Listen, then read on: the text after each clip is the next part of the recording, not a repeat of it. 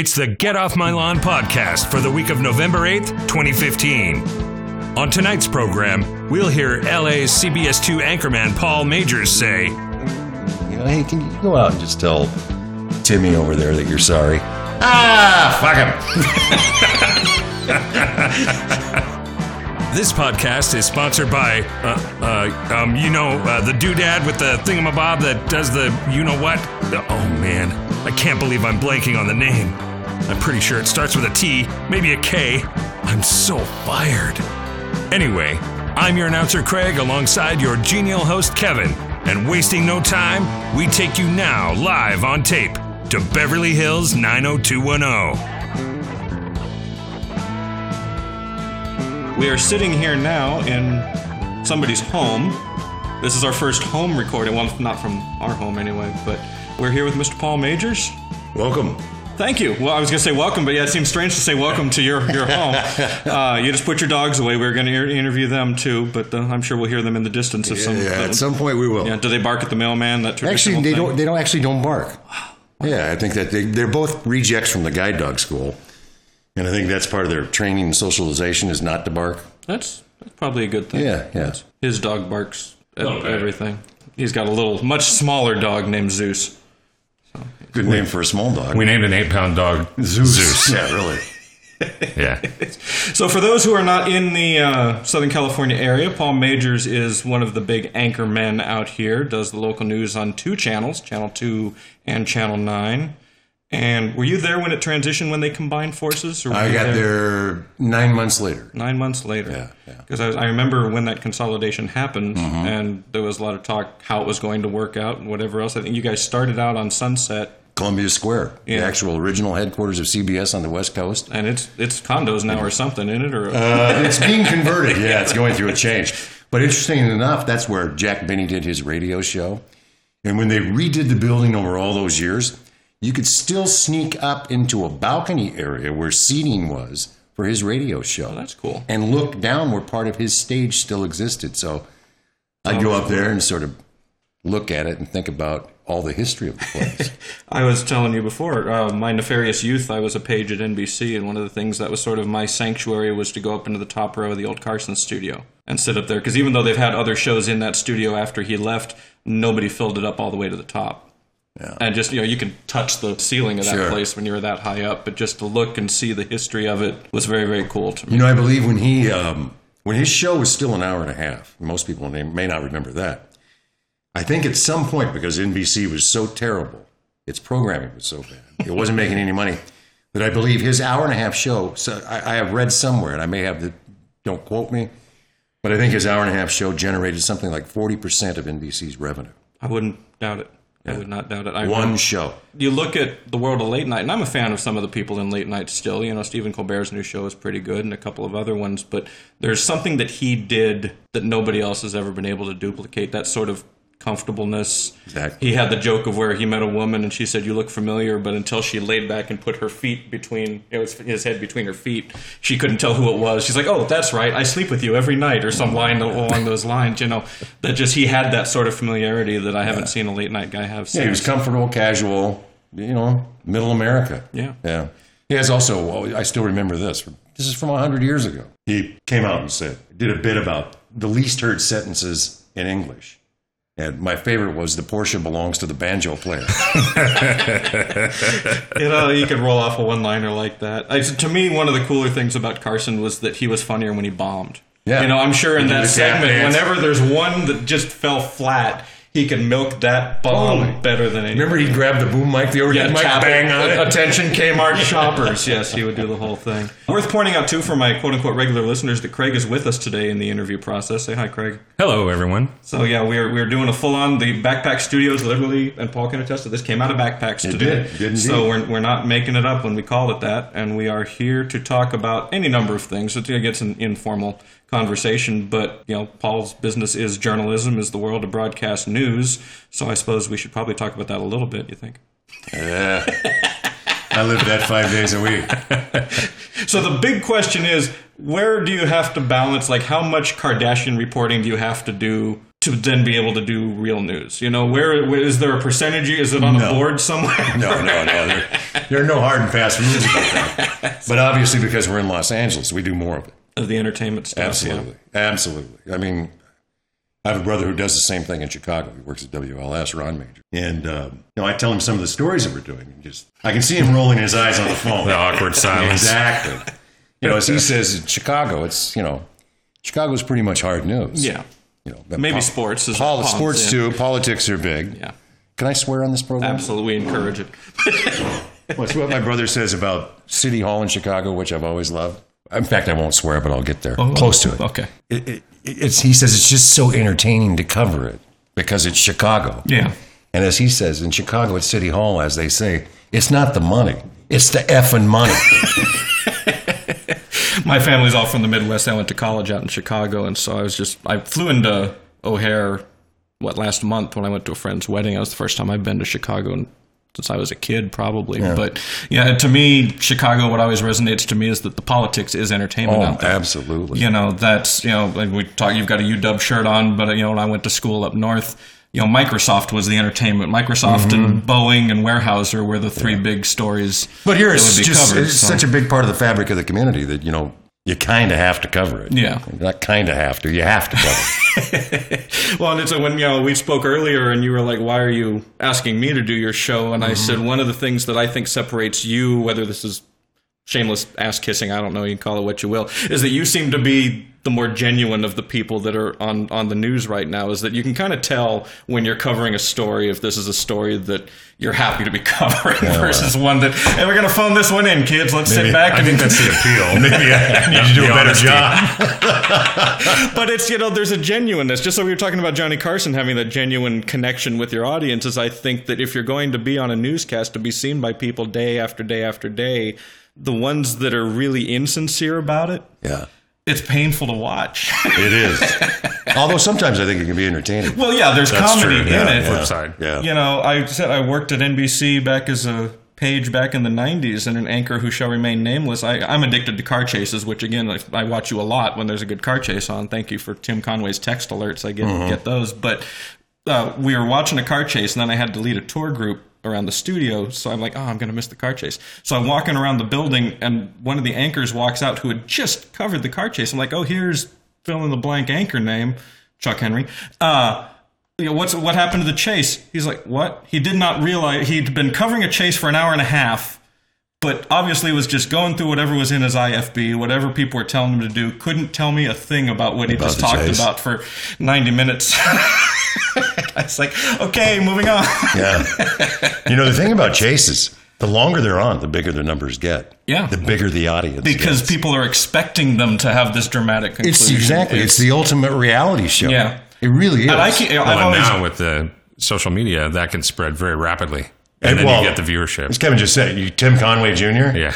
I I don't think there's a bigger Chase fan in Southern California. no. That's And he sends out the alerts. He sends out the alerts, so I know to turn on, you know, you on channel nine or Right. two, and turn him on on the radios Right, exactly. to get his commentary of your commentary. Right. and he is entertaining. Yes, sir. Okay, you need to put him in touch with me, by the way, at the end of this. Cause I will. He'd be a good guest. He's an interesting guy too. His, you know, because I remember some of his stories too. Of he was a limo driver for years, while he was kind of earning his bones in He's the done it business all. too. Yeah, His he's father, Tim Conway, the original, the original. yes, classic. he told me a great story. So years ago, over at uh, Television City in the Fairfax district, they're doing the Carol Burnett show, and they had uh, done a rehearsal. And Senior went home. Tim Conway went home, and uh, going to come back, and they're going to do the show. And he came back to uh, the lot and didn't have his ID, his badge, and the guard wouldn't let him in. It's Tim Conway of the Carol Burnett Show. Tim At the time, Conway the show of on McHale's TV. Navy. Tim Conway. I mean, you know, arguably one of the most recognizable people in the country. Absolutely. So Senior just turns around and goes back home. now they're getting ready to do the show, and there's no Tim Conway. So someone calls his house. What are you doing? Well, they wouldn't let me on the lot. Oh, so they send like an escort of police officers, helicopters, airplanes to pick him up, and they bring him back, and he does the show. And then he takes his badge, his CBS employee ID badge that gets you on all the different lots and properties. he puts a picture, has it relaminated after putting a picture of Adolf Hitler on the badge, and that's what he used for the rest of time on the CBS lot. And no one ever said a word. Of course. Yeah. My favorite of the Tim Conway stories that when it's available, you can find it on YouTube. They need to release it officially. Is the episode of the Match Game where the Carol Burnett show crashed a taping, and they all sat down on the steps, Yeah. kind of in between the contestants and the regular people, and they you know did the fill in the blank. And Gene Rayburn gets, you know, he's walking across to everybody. There's Vicki Lawrence, and she gives her answer. There's Carol Burnett, and she gives her answer. There's Tim Conway. He goes, I can't read that on the air. Just, and then everybody looks over and sees what he wrote. They're all laughing and falling out of them. I know. that's well, we've segued out of journalism. Yeah, fast. we did, didn't we? There's a lot more entertaining stuff than journalism. yes. Now, why did you, you? You know, you had told me a little bit earlier. You you did the whole law school thing, I did. And then you you got out of that into journalism, a out of the of law. lion's mouth and into the lion's something. I was heavily influenced by my oldest brother. My oldest brother, Ron, who I mentioned earlier, um, anchors the news in Chicago. He has for years. Gosh, I think he's been there for about 35 or 36 years at WLS, MAQ before that, and but at WLS for a long, long, long time. So he was like, he had his first radio job when he was 15 and uh, in a small town and actually was on the air at the age. He couldn't drive. What's he doing Ro- at 15? Ro- uh, you, you know what? They had a guy who called in sick, and my brother was working at the station part time, basically cleaning. Sure. And they didn't have anybody. He told the guy that owned the station, this small little radio station. He said, "I know what to do." There He you go. sat down and, and literally at 15. I mean, my brother was on the radio when I was five years old, and it was kind of cool to hear your brother on the radio. yeah. and there's a bug to it. Once you He get a piece of it, you yeah, want it. absolutely, yeah. and he either rode his bike there, or my mom or my dad drove him there. That's awesome. Isn't that awesome? Yeah, that's literally how he started. Was that out in the Midwest or was that? No, that was in Washington in State. Washington. Yeah, yeah, up in Washington State. And so um, he just progressed from there to television, and he was always a big. So I was hanging around television stations primarily when I was much younger, and I would always compare the atmosphere in a television station to my father's work environment. And it seemed to me it was pretty obvious that the people in the TV station were having a lot of fun, and they were very interesting people. And the people in my dad's office, Not- not you so know, much. the company song was "Oh, ee, oh." you know, so it, pretty easy. Yeah, one Christmas party will do it to Yeah, you. You know the difference, Yeah, you know, right at that point. So he was a big influence on me, and that's what got me interested in it. But I always wanted to go to law school. And I didn't always want to go to law school. I went to law school because I had summer vacation, spring break, Christmas break. Sure. And you were, you know, at least in the eyes of older people, you were making progress towards something legitimate. He's gonna he's gonna become something someday. Yeah, exactly. My son, the lawyer. Excuse me. And all the guys I went to law school with, they're all miserable. Seriously. Yeah, the phrase "happy lawyer" isn't common No, in the lexicon. no, you know, it's just Yeah, not that's- something you hear much. That's My a rough brother-in-law's gig. a lawyer, and you know the guy's sixty-five years old, and I think he works. I don't know, eighty hours a week. Ugh. I mean, that's all he does. Yeah, He'll wake up at three a.m. and go to his office at home and work, and I'm not joking. So you're, I've you're on Twitter at 3 a.m., so I know that's not. I am indeed sometimes.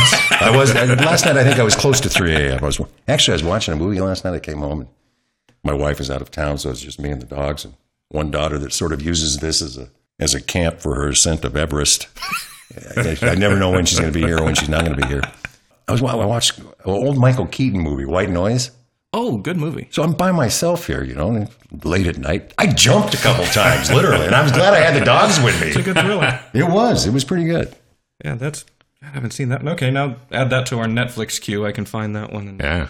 So we can. Uh, well, they're not a sponsor yet. Add that to. We'll find someone to sponsor us. We're still desperately in need of sponsors. So if you know anybody, we're like an AA meeting. We need sponsors to right. keep us going. But yeah, that's so we always think of different. Pro- mostly what we've done lately are we've talked about products we don't like. You know, things that have you know like Spirit Airlines. I flew them recently. Don't fly. Oh, really? Spirit. Their seats don't even recline that much. You oh, know, Oh, really? don't- you don't ask for much out of life. Well, the good news about the seat not reclining is it won't lead to a fist fight. yeah, That's that's, true. true. I heard about that one. Yeah. I mean, I've had that happen to me where I literally want to just reach around and punch whoever it was in front of me. I'm six feet, almost six four, Yeah. And your knees in that one right spot where that metal Oh yeah. Just someone nails you right in the middle. in. Oh yeah, They just found give me a warning and I'll move my knees. Yeah, yeah. They found that device in some sort of arche- uh, archaeological dig in some medieval town. Absolutely. Said, Let's put this on an airplane. And then and the engineer that decided to use it, still laughing about it. That's Yeah. right. Yeah. Well, the joke. There was some sketch that I saw years ago where all of the airplane engineers are, are midgets. You know, they design all of the seating arrangements. They're like, it's great. Sure, it works. So anyway, back to my, my journalism. My brother was the biggest influence on me regarding that, but um, I do enjoy it. I still enjoy it. Did you start out up in Washington, or did you? Uh, I started uh, in Minneapolis uh, as a dispatcher, literally. You know, listening for spot Right. news and then dispatching crews and helping the assignment editors and the managing editors. And then my first full time job was in Portland, Oregon, and uh, I was a producer and a reporter.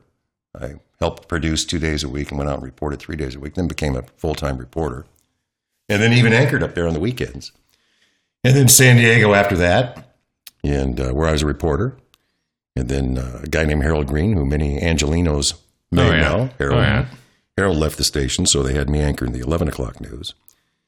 And from there, I went to Minneapolis. I was there a long time, and then from Minneapolis to here. I've been here now for, I don't know what it is, 12 years? Yeah, it's been a while. Yeah, it's been a long time. You're established. You out, you outlasted the other Paul in, in TV news. Paul so Moyer. That was another interesting character Yeah. from the world of NBC. Uh, um, He liked cars, I think. yeah, they're, they're used to in the Midway in the NBC parking lot. There was Jay Leno's car was always the one that you know you would take a look at first. Then next to him was Paul Moyer's car, and so inevitably Jay Leno would sort of always try to one up Moyer with whatever was there. I don't know that it was a conscious thing, but you would always see you know well Moyer's got the Ferrari today, so Leno's got to have the 1905 Stanley Steamer. Well, you know what? or whatever it is that he's. As we're sitting here in my house, I mean, you can look out, we're on Coldwater Canyon up above it. My wife uses Coldwater Canyon a lot. I do just to go over to the valley and come back. I really don't leave my house much, frankly. but Kathy will see him in that Stanley steamer. My wife Kathy all the time. Supposedly, mm-hmm. he holds the record for the oldest car to get a speeding ticket on the LA freeway. Oh, really? Was that he's and they didn't want to give him the ticket, but he thought it would be really cool to have that record. Where like they pull, he was doing like hundred on the 405 or something. I've heard him tell the story, and it's you know there's no speedometer on the thing, so, So it isn't like he could consciously know anyway. it's like, really? I'll take that. Sweet, give me yeah, that give me the ticket. it's an odd machine. Yeah. Because I've seen him driving it on Coldwater as well. Well, once. And it's like double take time. Yeah, he does his YouTube channel, his Jay Leno's Garage, and this is where he drives all of his cars on that show. Mm-hmm. He lives on the other side of the. Let's go say hi. We should. Pack up Backpack Studios. We're going over. We're ready to move. We're ready to move anytime. A lot of people live around here. Like, see the red tile roof house over there? Yeah. Milla Jovovich, whatever her name is, that Nice. model actress, Okay, you can give me her number. Joan of Arc. Yeah. And if you stood up, there's a blue tennis court down there. That's, uh, oh, what's her face from Star Wars? Carrie Fisher. Yes, thank you. There we go. Ryan Seacrest, he bought uh, Ellen DeGeneres' old house. Well, he bought the whole street. You can kind of hawk a loogie on Ryan Seacrest from here. then, is with the saying. white trim that you see Yeah. over there. And Paul Allen, Microsoft. That's his house at the top of that hill up there. Channel Okay. two and Which Channel are- nine are paying you well, is what Which you're saying. no, obviously we're in the low end of this section. But an architect who lives up there, who I've met a couple times when I'm walking the dogs, he tells me that Paul Allen is at that house, which is massive, like ten to twelve days out of the year. Oh, So I told my wife we need to write Paul Allen a letter and tell him we'll be caretakers, there you go. and then those ten to twelve days we'll just go stay in a hotel. Yeah, There it you would be go. cheaper in the long run. Yeah, that's uh, be I'm- great. I, it, it will, then I'll caretake Don't your you house. write him first? Yeah, either. no, I was going to say I'll caretake your house. Oh, this, you're no, this gets sold immediately. See, I, we almost worked out a deal here. no, I'll dog sit. I can. I'm more than willing to. I'm dog sitting He's for a, him next week. he's weekend. a great dog sitter. You sitter. know, he and his wife are going. Where are you going this weekend? Uh, we're going out camping. Camping. See, there where are you go. going? Joshua Tree. Oh, nice. We've got uh, we go with a group uh, of homeschool parents Uh-huh. that we're part of, and uh, they do climbing and Oh, sweet. yeah, it's a lot of fun. Are you coming back before Monday? Uh, we will be back on Sunday afternoon. Because it might rain on Monday. Yeah. Monday and Tuesday. Oh, we got a weather forecast. You did. well, I'm telling you what, this El Nino deal is real. Oh yeah. Like, I mean, think about the recent tell. rains we recently got. Yeah, That's you- unusual. You can already tell. You It- can. It's They had a Yeah. thing I saw for one of the social media was showing pictures that with the Atacama, I'm probably pronouncing it wrong, desert, the driest place on the planet, has flowers blooming because it got rain last month. It was the first time that anything has bloomed in that desert. They said in like 500 years. Hmm. So and there's pictures of it. It's I mean it's there's nothing out there, and they're like, oh, the flowers will be gone in a month, but still, this is historic for whatever Yeah, it the- So There are a couple places in uh, Death Valley that now have water where they haven't had water in years. Yep, I saw The some, rains that they've saw some video of that. Yeah, yeah. I just I get frustrated with the usage of their with the Godzilla El Nino and some of the other phrases that I've heard, you know, bandied about. Not on your channel, of Yeah, I course, haven't said 'cause that. I've- but yeah, that's. Godzilla El Nino. Oh yeah, if you if you look at it, they're like that's if it's not just El Nino, it's not your daddy's El Nino. El That's Nino, right. because you know we've got always one up whatever Yeah, happened before. We can't just call it a thing. We got to Yeah. give it a new a new thing. a Well, it's bigger thing. legit. I mean, think about everything that's been spotted in the waters off our coast. Hammerhead sharks, great whites. Great, great whites are ubiquitous. And hammerheads? Yeah. And all they're doing is following the food chain. Yeah, And the warm water has brought in exotic species of fish. Mm-hmm. And, And- that snake, apparently. Exactly. Did you see that I one? did. That's Yeah. just what you need, isn't Yeah, it? exactly. So Day for those of you, the yeah, for those of you who don't know, here's, here's there's Paul some, Magers with the there's some sea snake that's like one of the most venomous things on God's earth, right? That's right. One just washed up. Was it in Oxnard or Ventura? I don't recall where it was. I think it was yeah. Ventura County. So one of them just showed up on the sand. You know, as if you don't have enough to worry about when you wade into the ocean. Now you got these things coming here. Watch out for jellyfish. Watch out for sharks. Oh, and there's a poisonous venomous snake Yeah. that may be hiding just around Yeah. the corner. Little- Looks like a stick. Yeah, that'll kill you before you get to the lifeguard Right. stand. Put the damper on your I day. just saw that and I just went, "Oh God!" yeah. Yep. Because we don't run around in fear enough in LA. We get two drops of rain and nobody can drive anymore. And Well, I did notice something unusual. The, the first time a while ago when it rained for the first time in a long time, my wife and my daughter both went out the door over there and stood out there and stuck their tongues out to catch raindrops. And I thought, boy, it's come to this. It's been a while. Yes. yeah, I was in. I said I you know, went to a friend's wedding out, you know, in the Midwest and saw family while I was out there, and the temperature was in you know the 60s.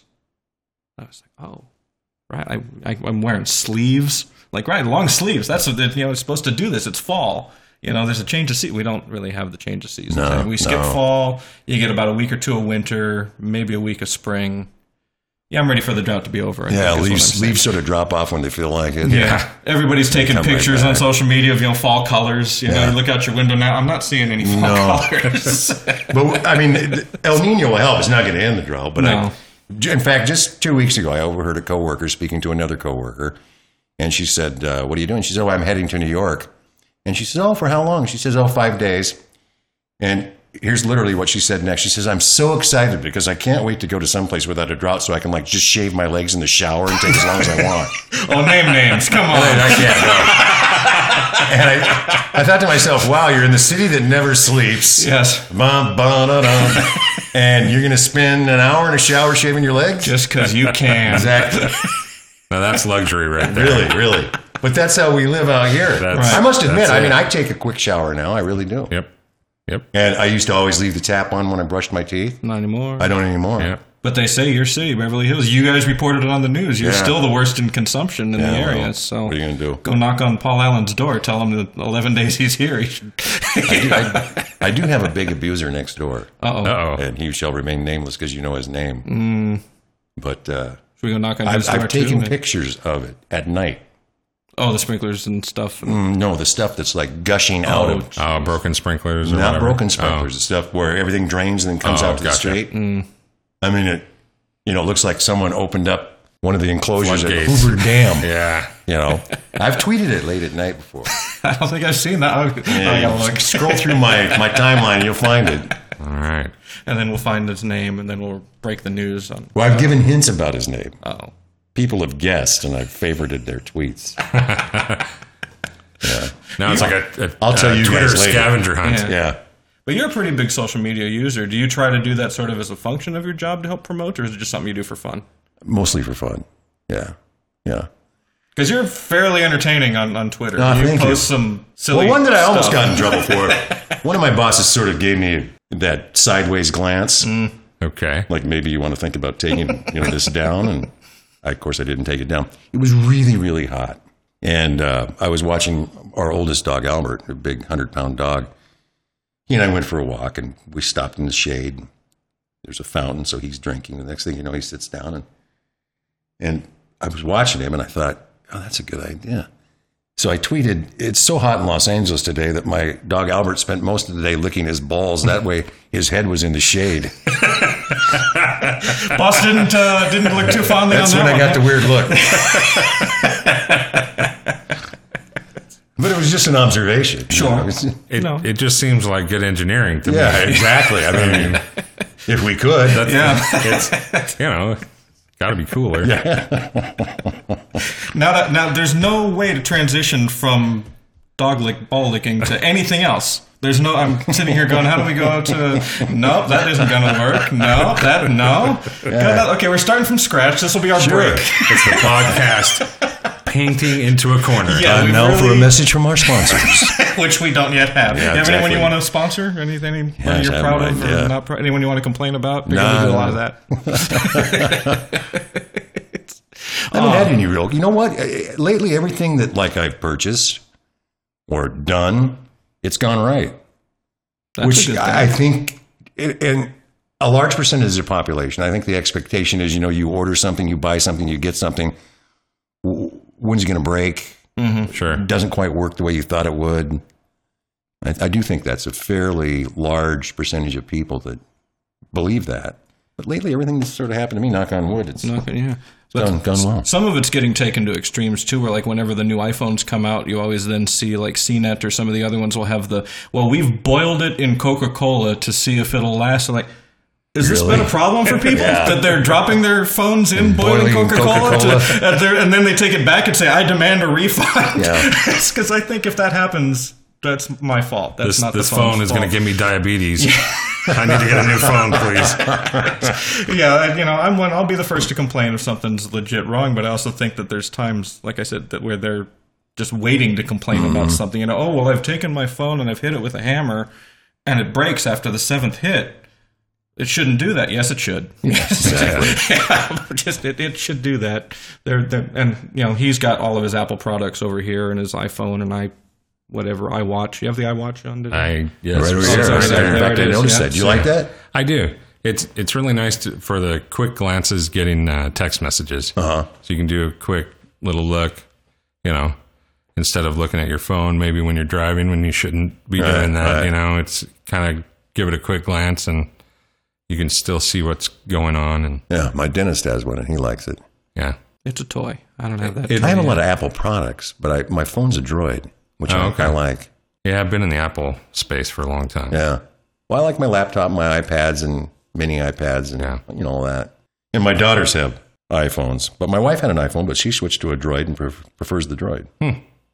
Well, this podcast then is sponsored by Droid. Apparently, Yeah, done. They got a new phone out right now that's going like gangbusters. All right, so you know, let's let's see the sponsorship money roll in. Yeah, you'll really. get a, you'll get a cut, Paul. Sure. you'll get some. That's a, we'll make that happen. We need that sponsor. Well, you know the Droid should be good because they they stole much of it. Apple's Yeah. proprietary And there was a information. lawsuit about of course, that at there's a huge point. lawsuit. Yeah, Yeah. So they had their I own info, their own dynamics. Yep. Then they steal the best of Apple, so it should be a good phone. It's that, that seems to be the new techno uh, Yeah. tech way of things in Exactly. in the the business side of things. See, but the, at least that's a way you can use your law degree. Is when you're covering these stories, you actually have some sort of experience with what's being talked about in some of these cases. A bit, not A much. bit, a not bit. much? Yeah. Remember, I'm in recovery. Oh, that's right. Yeah, you're, you're trying to quit. Is there like a lawyers anonymous meeting that you go to? My own. It's, yeah. it's been 30 stand days stand since in- I've made a decision. Stand in front of a mirror. It's at every bar down the street. yeah. when it comes time to sort of put the newscast on, what is your routine? What do you have to do as, as the man on camera? Do you do a lot of the writing yourself? Do No, you we have a, no, we have a lot of writers that do a lot of editing. So a typical day is this: I get to work every day about two thirty, and uh, I always it starts at home. I mean, I read a couple, I take a couple newspapers, and then I have a trap line on the internet that I go through of you know websites and you know accumulate news and information. Some for entertainment. I spend probably an hour doing that. Uh, I always have news on in the background, just trying to keep an eye on it. But I get to work at two thirty get everything set up, get everything ready. I'm always in makeup at three o'clock. I'm always done with makeup by three fifteen. If I have to record anything, generally from three fifteen to three thirty. Then at three thirty, I'm sitting in front of the rundown for the five o'clock news, going through it constantly. As stories get written, I edit them hmm. because ultimately I'm the one that's going to read them. and I do the same simultaneously with the six o'clock newscast, but that generally doesn't get written until later. And then you have responsibilities, you know, promos on KNX radio and on air promos that we do teases for the five o'clock newscast, so that you're involved in those. And it's just a constant process of going through the rundown for the five o'clock and going through the rundown for the six o'clock. And as stories get updated and as stories get written, going in and editing those stories. And um, during the five o'clock, for instance, we have two different segments a, a health watch segment and an entertainment segment. And that's a good time for me to look at the six o'clock because by then more stories have been written because that's generally 535, 540 to 545. So most of that's now being done. So while I'm sitting out there and those segments are being done, I'm on the I'm in the rundown for the six o'clock and trying to edit those stories. And you know, you're trying to listen. You have to multitask a bit because you're Yeah, still that's- trying to listen to the reporters so that you can make a comment afterwards if one's Sure. required, and you don't want to sound like an idiot, which I can do on my own. so it's a little balancing act. And then as soon as the six o'clock newscast is over, we're still in the studio for a while. We have to do promos for the eleven o'clock newscast, and generally um, we'll get out of there at I don't know 640, 645. and then it's dinner. Lots of nights I'll just go downstairs to the commissary and eat, bring it up to my desk or whatever. Lots of nights I'll meet my wife over in the valley. Occasionally I'll come home, but I'm not here for very long because it's only like 15 minutes to work from here, which is pretty convenient in Los Angeles. Absolutely. And then uh, it's back to work, and then at night it's uh, you know do whatever needs to be done as it comes up. Sometimes there's breaking news, so you're on the air. So like sort of like at nighttime, it's like over there, it's like being a firefighter. You know, you sort of got to be at the the you got to be at the station house, yeah, in case something happens. I mean, Who ultimately makes the call of we're going to cut in now? Is that a there's there a news director? Is there a a, news station director manager? or assistant news director or an executive producer, and generally they'll always check with the news director. The advantage that we have is being a duopoly and being having Channel Two and Channel Nine is Yeah. we can put it up on Channel Nine without interrupting, you know, uh, CBS Prime. the Time. number one show in the world, you know, Mark Harmon's show. NCIS. We Right. were just Yeah. talking about that in the car on the way. Yeah, over. we were. You know.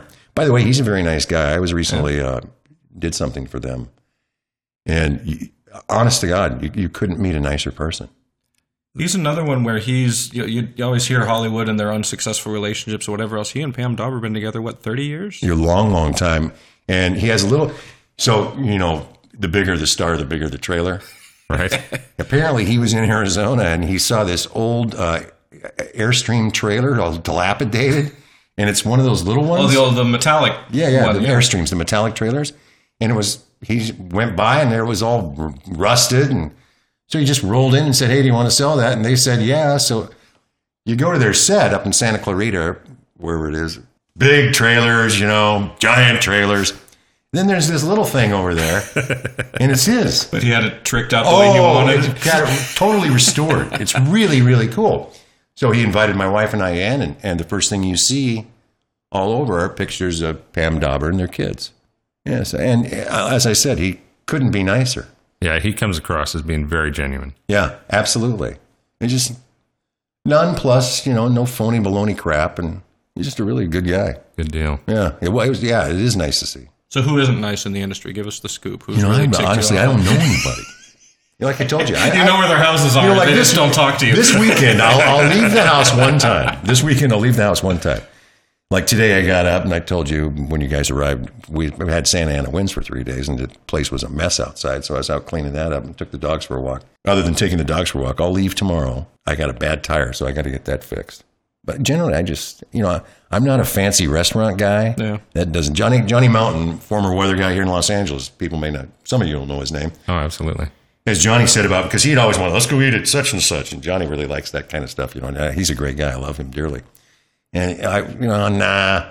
And he looked at me one day. He says, "You know," he says, "Here's what I, the conclusion I've come to about you." And I said, "What's that?" And he said, "This is before food trucks were ubiquitous."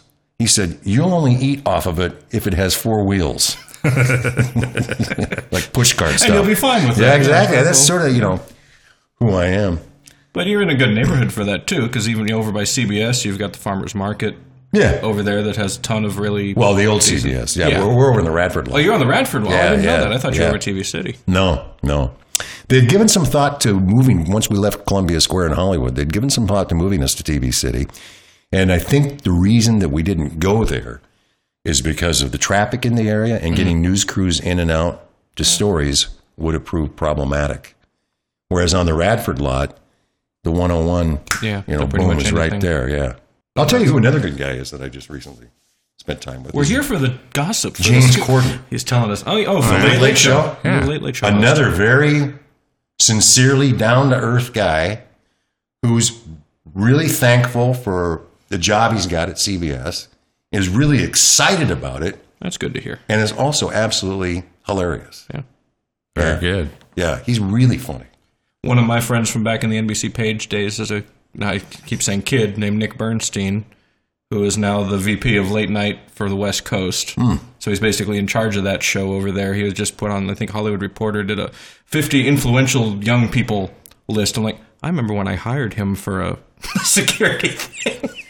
I'm like, and now he could buy and sell me 10 different ways. Oh, okay, I'm not bitter. It's all right. It's all good. No, he's a good guy. I actually, he's, I'm really proud of his success. He- Yeah. he's done a good job. Yeah, So good for nice. I'm always happy to see anybody be successful at anything. And that's I've got another guy that you need to follow him on Facebook if you don't, because one of the things he regularly does is he says today's phone call from the assignment desk, and he will put word for word the strange, not crank calls, just bizarre people that phone into the desk with with various Yeah. things. It just you can imagine. I always like the strange letters Oh, you know, yeah. from the from the crazy people. oh yeah. I do enjoy it. Do you still get those? You get uh, Uh, not as much, not as much. But I, I worked with a woman who just she wanted all of them, so I would give them to her after I read them, right?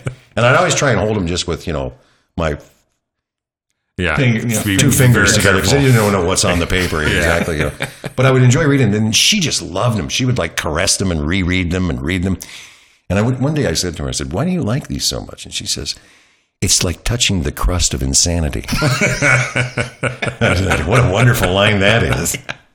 when uh when, when the pages were still at NBC Studios in Burbank back when it was still called the NBC Studios in Burbank the switchboard operators used to send all of the weird calls to our office to give us something to do the people who you know thought the soap opera characters are real people you know, it just those were some of the best phone calls to get. You know, they're killing Roman. Someone needs to stop them. They're killing Roman. Well, we'll, we'll get Salem PD on that, ma'am. Thank you for the, for the call. Well, you know, just just yeah, some of those just We used in Portland, Oregon on Friday nights, we'd get people calling the station, the newsroom, constantly about high school football game scores.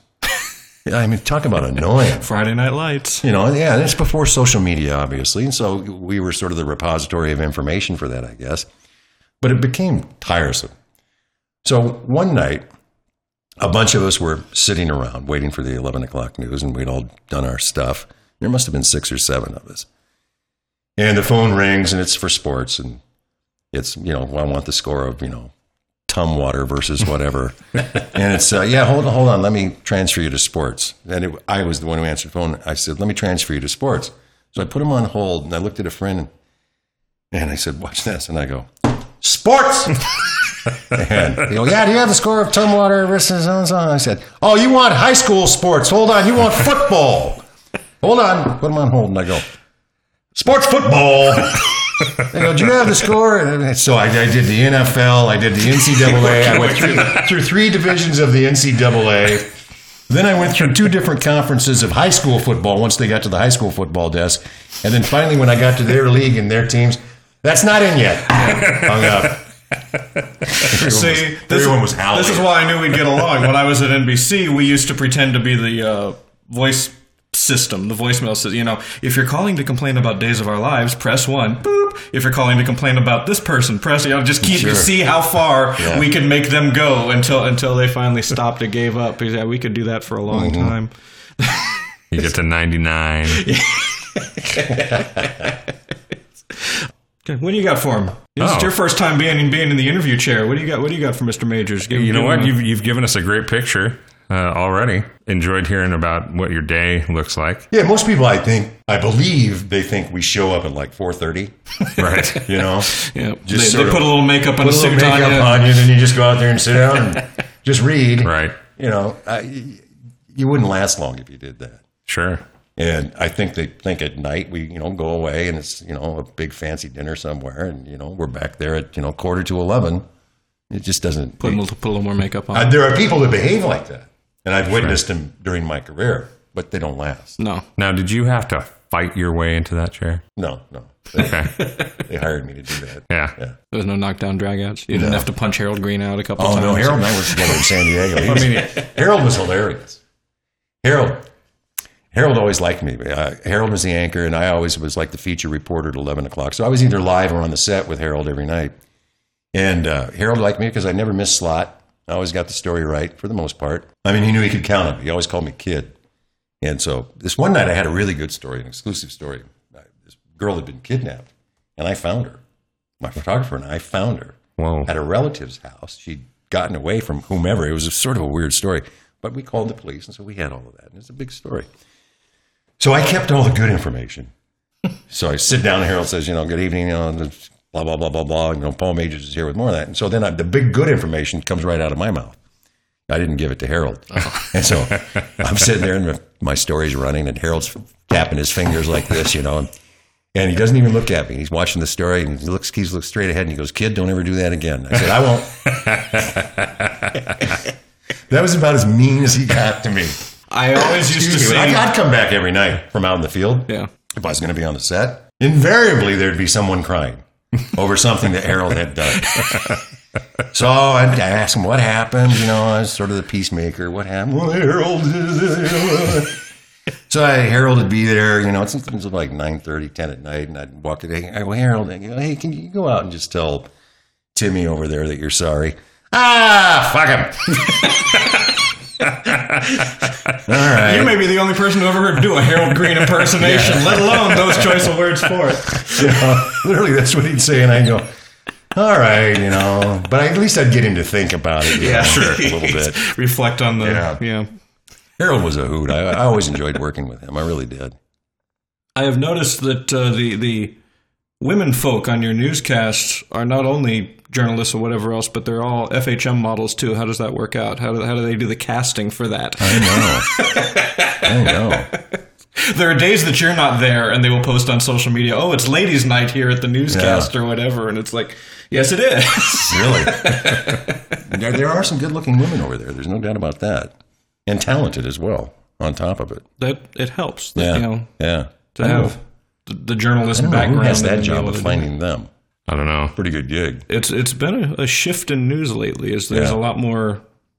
I don't even know how to say it without sounding like a sexist bastard. I don't know. You know. Well, I guess. That's but- pretty accurate yeah, it's a. pre- But I mean, it, you get more of you know you you get the the distinguished male anchorman yeah. and supermodel. The dinosaur. That's Yeah. me. You know? it isn't even about an age thing. It just you know there, there's oh, always you know guy in coat and tie, Yeah. girl next to him, and whatever the latest designer gown is. You know, re- Yeah. reading the news, and it's. Although like- Pat Harvey, you know, she's Pat's a little bit younger than me, but she's been around forever. Yeah, she's- she's talented, oh yeah, very talented, and she's a good person to work with.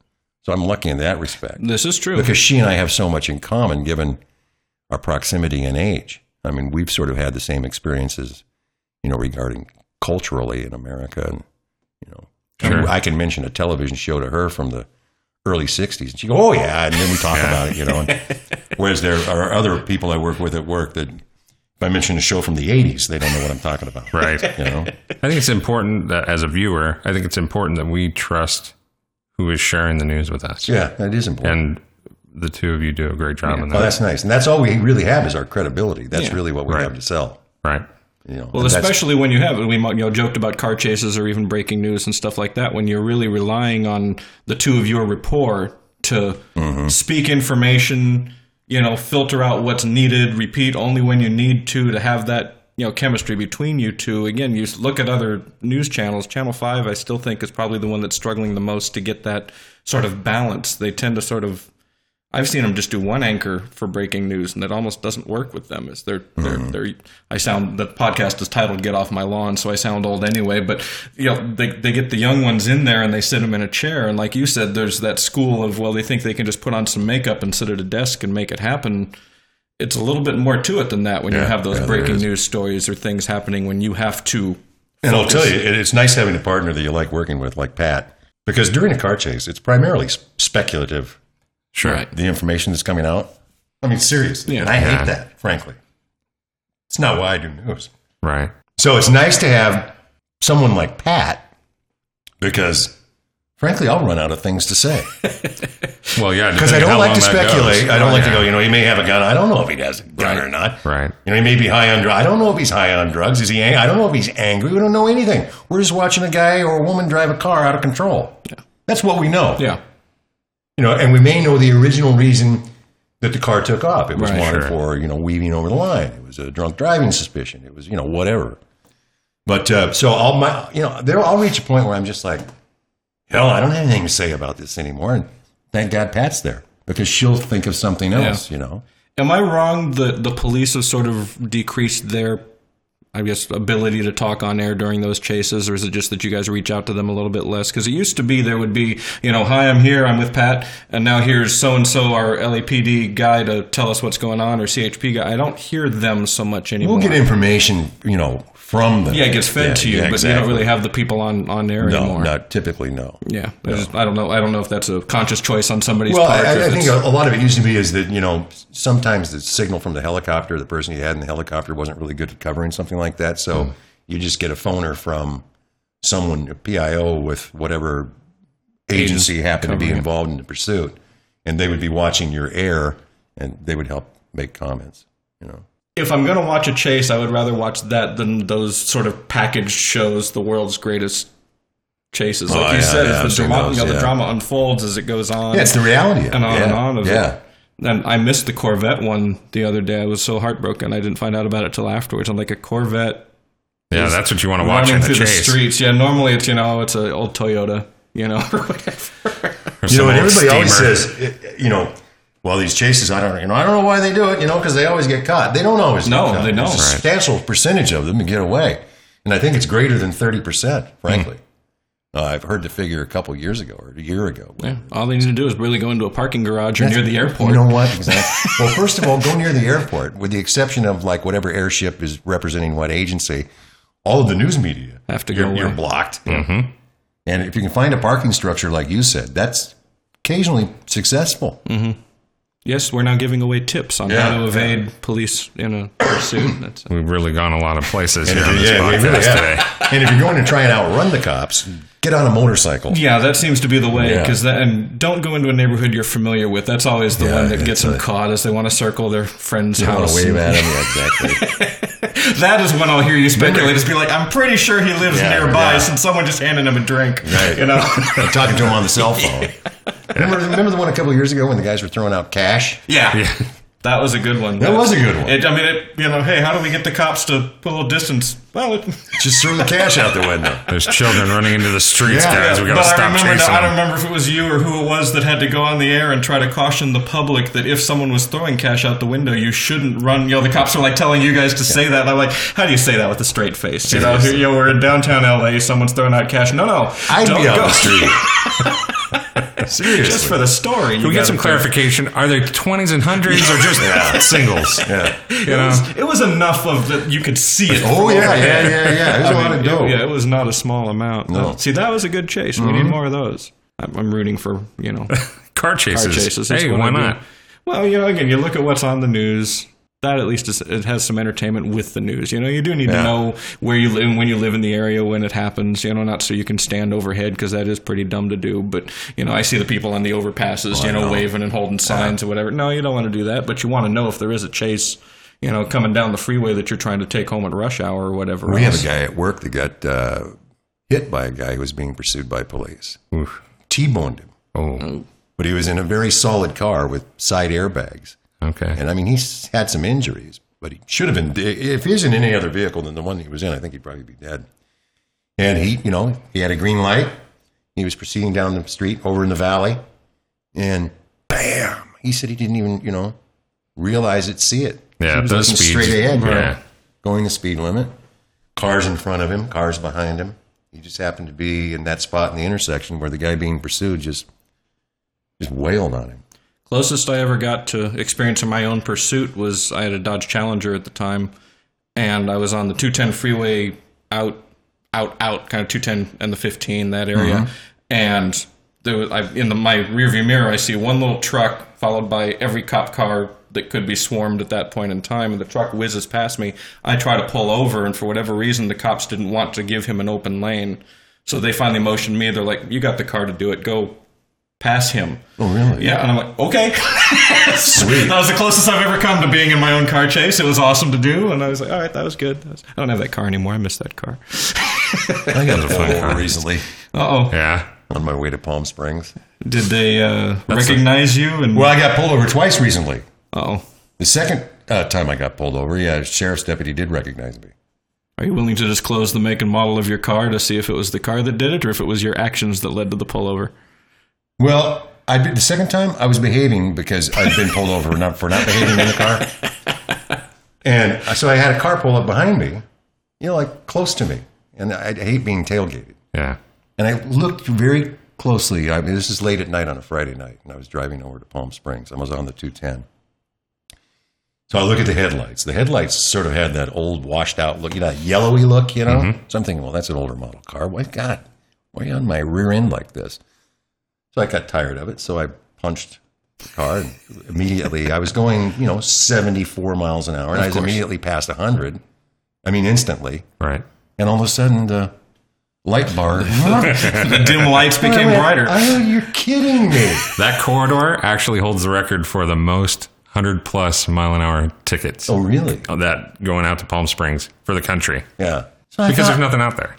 you're a cop and you were on my ass like that. so I pull over, uh, you know, I pull over off the side of the freeway, uh, proceed to the next exit. So I do, and there's a Jack in the Box there. And I pull in the Jack in the Box parking lot, and I'm looking in Jack in the Box, and you know, it's you know quarter to one in the morning.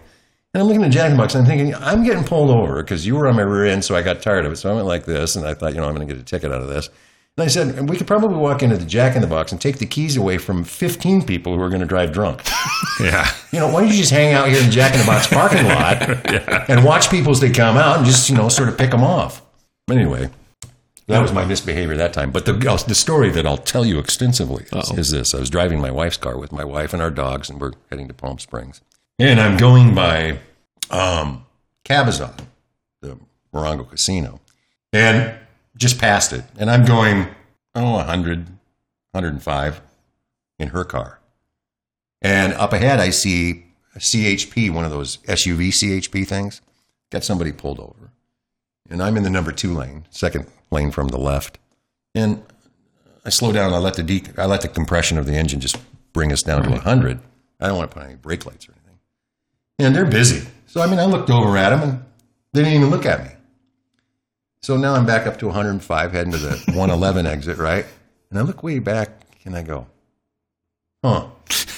You know, who is that? Perhaps he was interested in me Yeah, that's all. what I'm thinking. So now I'm on the 111, and I, I, I keep as long as I can see the entry to the 111. You know, I don't see any lights. I don't see any lights. I don't see any lights. I'm about to lose my my angle on being able to look back.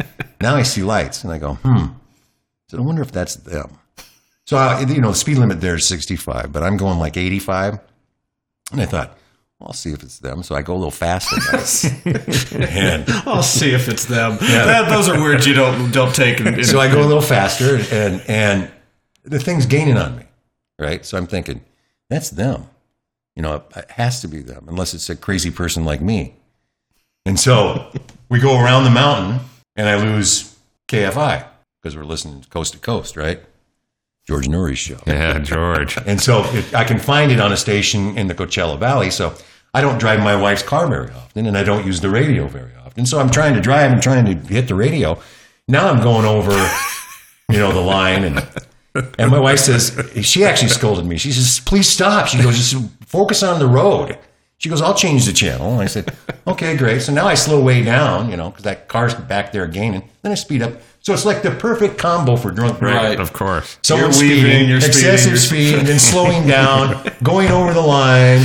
you were in a police pursuit. You just didn't know it. So yeah, exactly. so now, just as we're approaching the tram, I'm looking in the rearview mirror, and, and it's just lights, you know, on me, and and I, I'm thinking, you know, I'm going now. The speed limit in that area is, uh, well, it's still 65. It's not 50 yet. And I- I'm thinking, you know, if you know, you want to get that close to me, go around me. You know, I'm not, and I don't speed up. And just as we approach the tram, you know, it lights up again. You know, so I pull over near the tram, and the this is a Friday night. It's now 1.30 in the morning because I work late. And guy comes up on my wife's side, the passenger side. Put the window down. He says driver's license and registration. So I get my driver's license out, and I don't know where the registration is. I said, you know, I'll have to have my wife get the registration. I said, this is her car. I'm not familiar with it. And Kathy says, it's in the glove box. May I reach in the glove box? And he says, yes, you may. And he keeps an eye on her, and she pulls the registration out very carefully. He leaves. He comes back, and he leans in the window. He says, when was your last drink? And I said, Tuesday. Which I enjoyed saying. You know, when you're not drunk. Yeah, Right. You, You you, get a little gutsier. Oh, absolutely. yeah. No, I'm the sheriff now. Yeah. Right? So he leaves and comes back and he says, You know, I can't take your word for it. He says, I'm going to have to have you get out of the car, please. He says, And be careful getting out of the car. Come around to this side. So I get out of the car and he says, uh, Really, when was your last drink? I said, Well, I'm amending my story.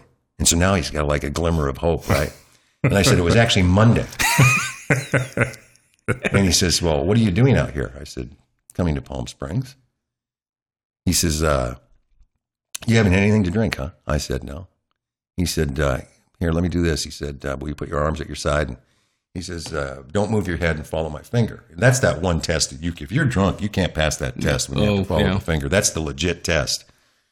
The rest of the stuff they just do just for song and dance. It's really not good information. But the finger test with your eyes following the finger is the test. I have a lazy eye, so I always look drunk anyway. That Yeah. can never pass that one. So he's keeps moving his finger. I mean, this goes on for literally. I've passed the test. I mean, you want me to do this for an hour? How long are we going to do this? I'm getting a workout in here. So after a while, he says, um, I, "Oh no!" I asked him. I said, "Sir," I said, "How much longer are we going to do this?" I said, "You're making me dizzy."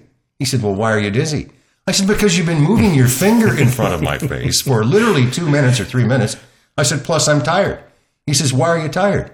And I said, "It's 1.30 in the morning." I said, "I got up at 8 a.m. today." I said, "I worked all day." I said, "I just left my office, you know, two hours ago, and I'm tired. I want to get to a room and fall asleep." Huh? Have you been smoking marijuana? I said, my wife heard the whole thing, and there's an officer behind me, by the way. My wife had the window down. We were right next to her car. Have you been smoking marijuana? I said, No, I don't smoke marijuana. He said, Well, a lot of people smoke marijuana. I said, Well, I'm happy for those people. I said, But are we talking about them or me? He goes, So you haven't been smoking any marijuana, huh? And I said, No. And he said, Well, you're shaking a little bit. I said, Yeah. I said, I normally don't get pulled over. I said, I'm a little bit nervous. He says, Well, can I take your blood pressure? And I, blood I went, pressure? Pardon me? Are you a physician? He's I an know. EMT now. I know. He wanted to take my blood pressure. And I said, No, you may not take my blood pressure. This is true. I said, No, you may not take my blood pressure. Is that an indicator of something else? I have no idea I've never heard he of that one. I, I had not either. I, I mean, and then he left and went over and talked to his partner. And I look at my wife, who's literally, like I said, right there with the window down, and it's bright because their lights are on us, right? And I looked at her and I went, Blood pressure? And my wife just shook her head. Sir, we've determined you eat too much salt. something. And so then he comes back and he says, "Well, why were you?" Uh, he says, "You know, we had you going 85 back there on the 111, right? Not the 105 on the on the 10." That's a good Well, at least, yeah, you're a step And he said, "Plus, you were weaving." And I said, "Yeah." I said, "My wife scolded me about that." And I said, uh, "I, you know, I don't drive her car very much." And I said, "I was trying to adjust the radio, and she scolded me about that, and she adjusted the radio."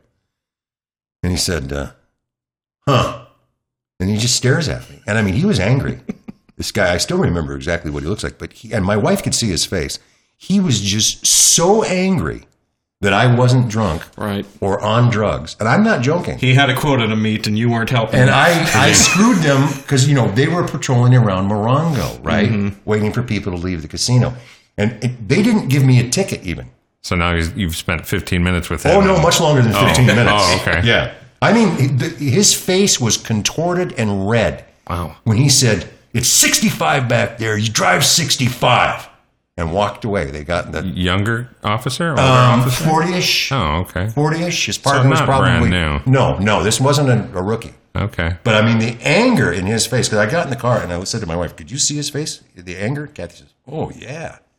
Kathy said he thought he was golden with you. Wow. Kathy, Especially if he did recognize you and he thought, oh, I can pull over, get this guy for drinking Yeah. or for being high or whatever it is. I- so we got in the car and, and they peel off and head back towards the 10, back towards Morongo. And Kathy and I take off. to, to go into Palm Springs, and I, I said, you know, I should turn the car around and chase him. And say, I, want, I want my blood pressure taken. Turn your head and call. Was that weird or what? yeah, exactly. Want to take your blood pressure? Really, That's bizarre. Marcus Welby? yeah. yeah. Well, it was great to be. You know, I knew the guy was pulling me over because he thought I was drunk, and, and it's great not to have you know even a trace. Yeah. You are emboldened a little bit. Yeah. I mean, I was courteous to the guy. Hmm. You know, It's always a good plan. it's always a good idea to Yeah. be courteous. It Yes. really is. You know, don't have your license in your hand and your registration. Wait for them to ask for it. You Right. really do need to follow proper procedure. And I've found that the times that I've been pulled over, if you are courteous, they, they treat you with courtesy. So Yeah. it's pretty simple. Agreed. Except if you have California plates and you drive through Oregon. Is that bad? They don't like Cal- they really don't like Californians now. I remember them. They used to say back when I worked in Portland, you know, don't come up here and Californicate. Yeah. Yeah. Don't become an organism. Tom Tom joke. McCall was the governor, and I knew the governor. And he used to always say, "Hey, Californians, come on up and spend your money, enjoy our beaches, enjoy our mountains, and then go home." Get out. They say that all the time. now they skip that first part. They're just like, get out. That's yeah.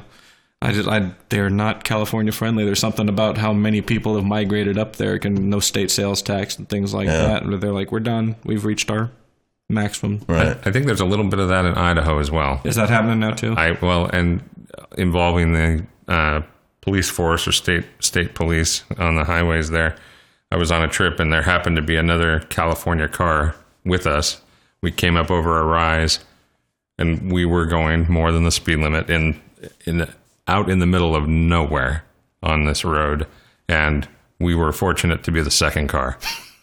So they're both California plates. We were not caravanning with anybody, and they got the they got the car in front of us. Did you wave as we you lucked out? passed? No, we I kept two hands on the wheel and kept on my merry way. Yeah. I remember um, George Best. You know who he is? He was a famous British soccer player. Okay, If some people called him the fifth Beatle because he was always hanging out with the Beatles. He, he was a giant, world-renowned star, tremendous soccer player. Football, Long- as they would yeah, call football as they call it. But you know, long haired, very very handsome, tremendous womanizer, boozer, you know, but tremendous athlete. Someone asked him uh, near the end of his life, um, you know, what happened to all your money? He said uh, this was his answer: birds, meaning women, which is a British characterization for women. Birds, booze, and cars. The rest I squandered. You know, as long as you got a few stories to tell when the Yeah, day is done, I guess, yeah, you've, you've done it. Well, Mr. Magers, I thank you for taking the time Yeah, to happy chat with us so. here today, and hopefully it wasn't too painful for No, you. No, I enjoyed it. Craig, got anything to say in closing here? hey, thanks a lot. Yeah, Glad- well, uh, you know what? Thanks, for having me on. By the way, Craig here is going to be your new news voiceover guy. Perfect. You give him. I know it violates ten types of copyright, but give him your best live, local, and late breaking. Live, local, and late breaking. There you go. See, Perfect. He's your guy. So The guy that I don't know if we still use him. We did use one guy for years because of technology. He was on Vancouver Island. That's a good place to be. Seriously. It's a very beautiful place. I mean, you're earning voiceover money in Los Angeles Right. at that rate, But you can but wake you're up living and up live here. a totally different economy. That's Exactly. nice. Exactly. we'll make it happen. Get get on that. You know. I'll take care of it. All right, I appreciate it. Thank you for joining. Well, I'd say thank you for joining us in your house. Yep. Thank you for inviting us to your house. You have great dogs. Yeah, thanks. Now get out. All right. All right, we're out of here. Have a good one, sir. That was fun. This has been the Get Off My Lawn podcast, brought to you by Nobody Yet. Follow us on Facebook or Twitter at Get Off My Lawn Pod. Check out our SoundCloud at Get Off My Lawn Podcast or subscribe to us on iTunes for the latest episodes. Questions or comments, to suggest a guest, or to offer us fat wads of cash in exchange for promotional consideration, our email address is getoffmylawnpod at gmail.com. The theme was composed and performed by Brian Weideman. Check out his music at www.worldbride.com. That's W O R L D B R I.com. The logo was designed by Julie Contreras at Urban Bird Design. Go to urbanbirddesign.com to learn more. Thanks for listening. Tell a friend.